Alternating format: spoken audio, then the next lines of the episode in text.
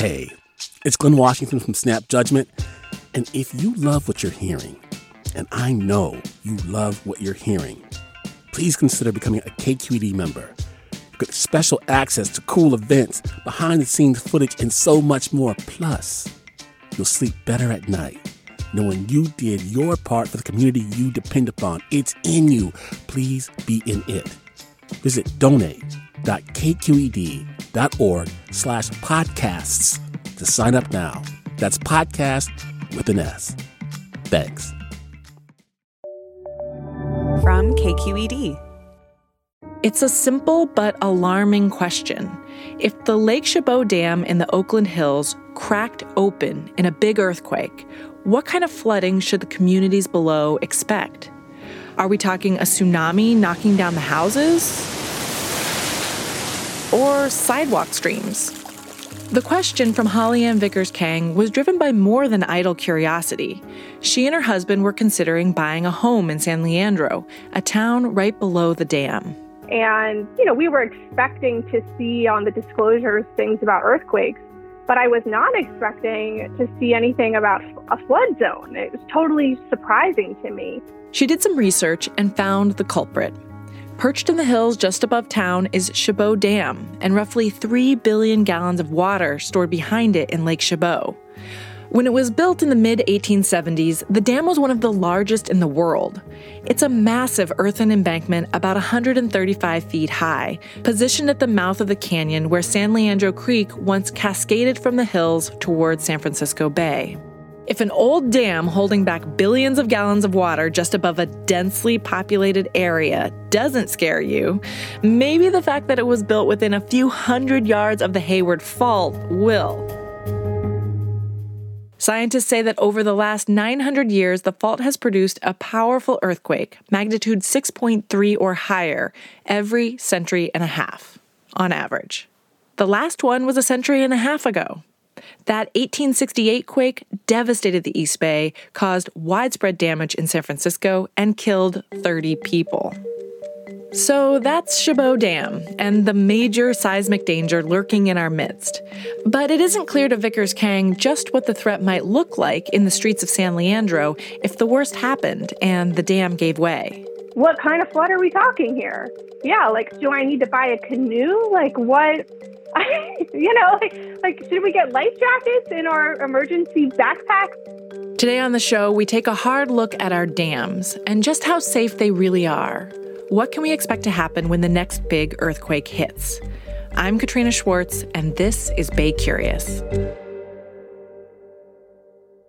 Support for Bay Curious comes from Sierra Nevada Brewing Company, committed to brewing things the right way since 1980, because when you're a family run brewery, there's no other way to do it. Sierra Nevada Brewing Company, still family owned, operated, and argued over. And be sure to stay tuned through the end of the show so you can play our monthly trivia game for a chance to win some cool prizes. Hey, it's Avery Trufelman, host of Articles of Interest. And I've got to say, I've been a fan of KQED ever since I was a little kid and I would come out to San Francisco to visit my grandma. It was just what we'd always turn on every time we got in the car, every time we were making dinner and turning on the radio. It was always KQED. And then over the years, I've become a massive fan of KQED podcasts because this is local reporting at its best. These are answers to questions you've always wanted to know, interviews with exciting, unusual voices, necessary journalism, all told with love and care and artistry. And did you know that a majority of KQED's funding actually comes from members? It's just people like you and me supporting the programs they love while also getting access to cool events, behind the scenes footage, and so much more. If you want to sign up and be a part of this amazing community, visit donate.kqed.org slash podcasts to become a member today. That's podcasts with an S. Thank you for listening and thank you for your support. What would happen if Chabot Dam cracked open and emptied the lake behind it onto neighborhoods in San Leandro and East Oakland? It's an alarming thought. We asked KQED's Dan Brekke, who's reported on safety issues at California's Oroville Dam, to find the answer. Hollyann Vickers Keng's question is a really good one because it reminds us that all dams pose risks of some kind. Given the nature of the job they perform, holding back huge volumes of water that can turn from placid lake into deadly torrent if unleashed all at once, they deserve very close attention.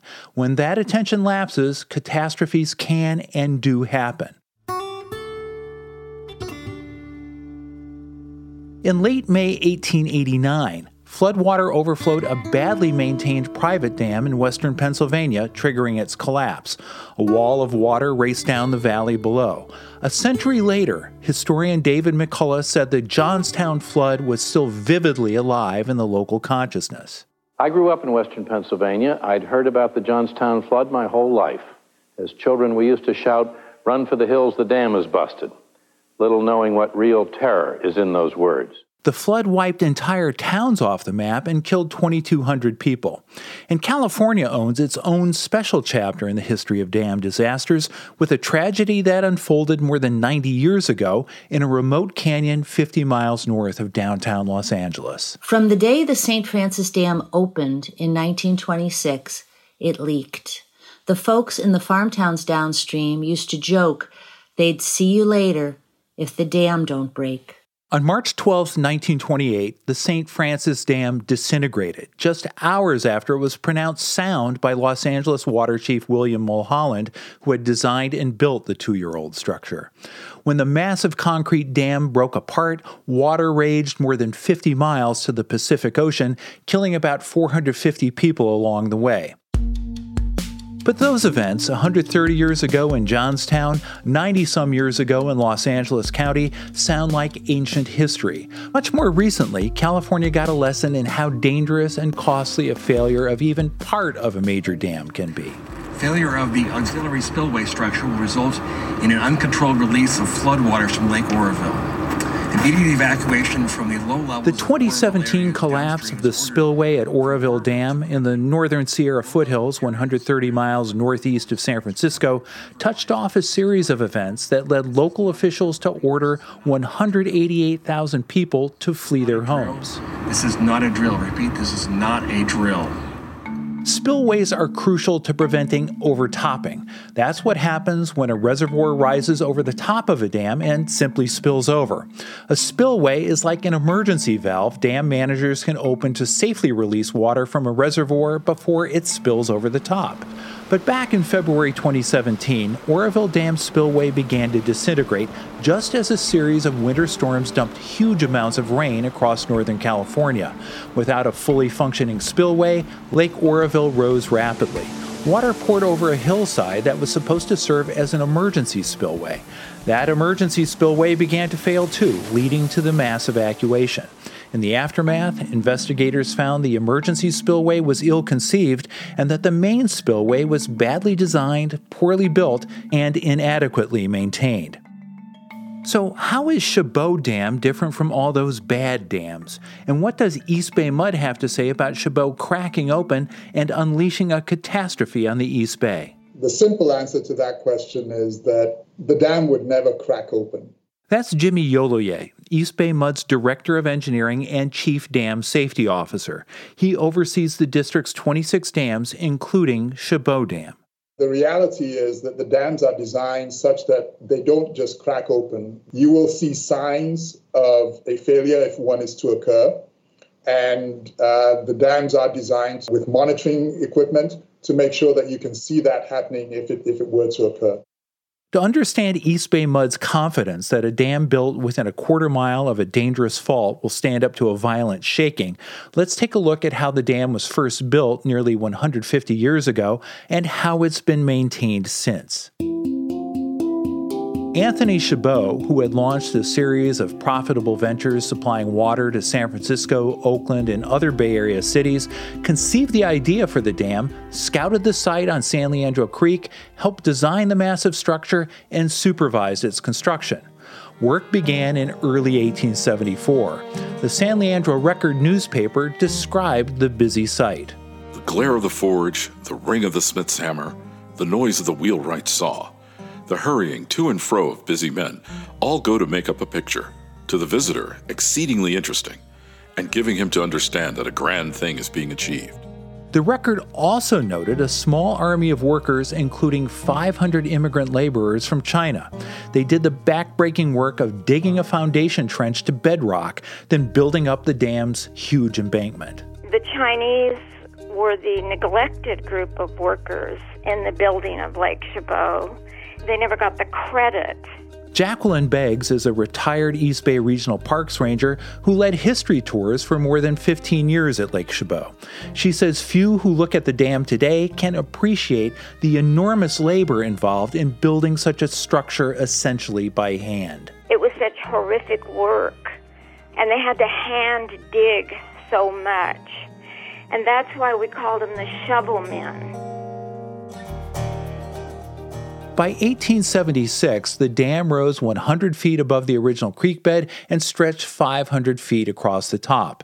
Anthony Chabot's company delivered water to homes throughout Oakland from what was then called San Leandro Reservoir. It was about this time that the Oakland Tribune raised an alarm. What would happen, the paper asked, if the mighty new structure failed? The terrible consequences that would result from the bursting of this dam and the sudden rush through the gorge below of this vast body of water unloosed to instantaneously deluge the valley can scarcely be conceived. In the twinkling of an eye, it would annihilate the fruits of years of industry, destroying millions of dollars worth of property, and send more than a thousand human souls unheralded into oblivion.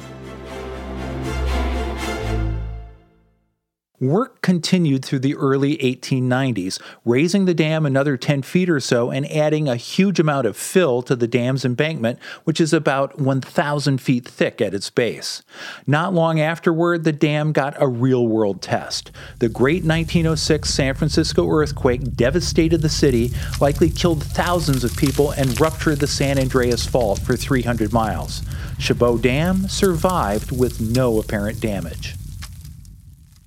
In more recent times, Chabot Dam weathered the 1989 Loma Prieta earthquake unscathed. That was the last big event in the dam's history. Since then, East Bay Mud has continued to study and strengthen the dam. That's because, regardless of past history, the dam poses a serious potential danger. The state requires owners of dams with significant downstream hazards to create inundation maps, and the map for Chabot Dam is pretty scary. It shows an area stretching from the San Leandro Hills all the way to Oakland Airport that could suffer a devastating flood if the dam broke. Tens of thousands of people live and work in that area. East Bay Mud's engineering chief, Jimmy Yoloye, says the chance of a disaster like that is extremely remote. The inundation maps are intended to show what is the worst possible scenario if the dam were suddenly to just disappear.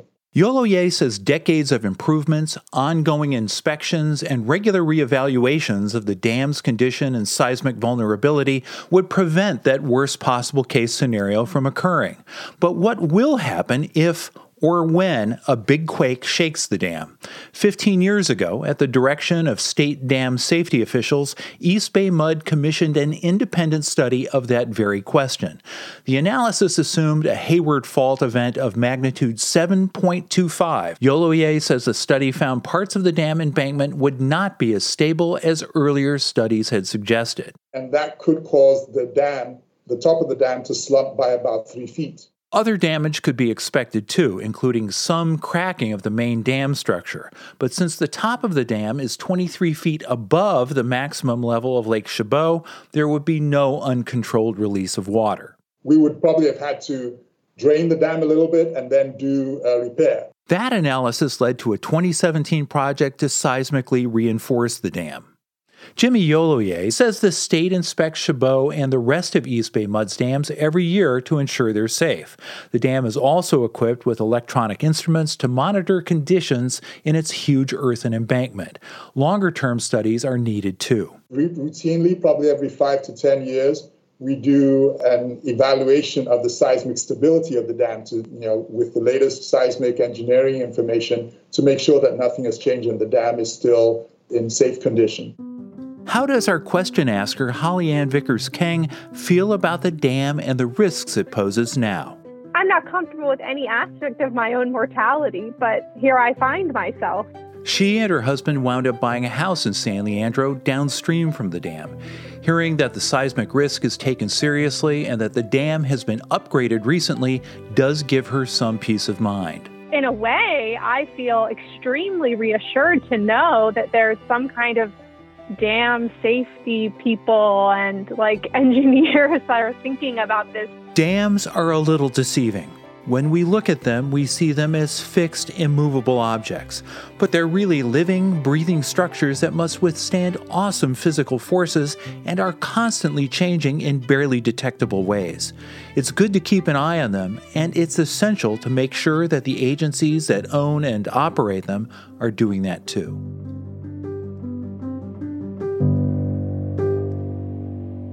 Thanks to KQED reporter Dan Brekke for that story. We're working on an episode about how the COVID 19 pandemic has changed the Bay Area. It's a big question, and we probably won't have all the answers for a while. So, in the short term, I want to know how has your life in the Bay Area changed in the last year? Hi, my name is Devin Katayama, and I host the Bay Podcast. And I would say over the last year, I put a lot more thought into family.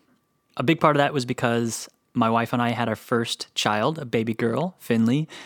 Uh, and also because my parents have mostly been in our bubble at various points during the pandemic, and they really actually were were our best friends at one point, and uh, which has never really been the case.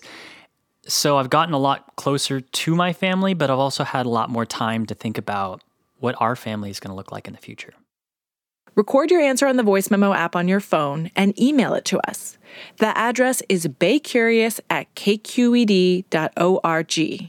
Or call and leave us a voice message at 415 553 3334. We might include your story in an upcoming episode. Bay Curious is produced by Suzie Racho, Katie McMurran, and me, Katrina Schwartz. Our show is a production of member supported KQED in San Francisco. We'll be back next week with more answers to your questions. So long.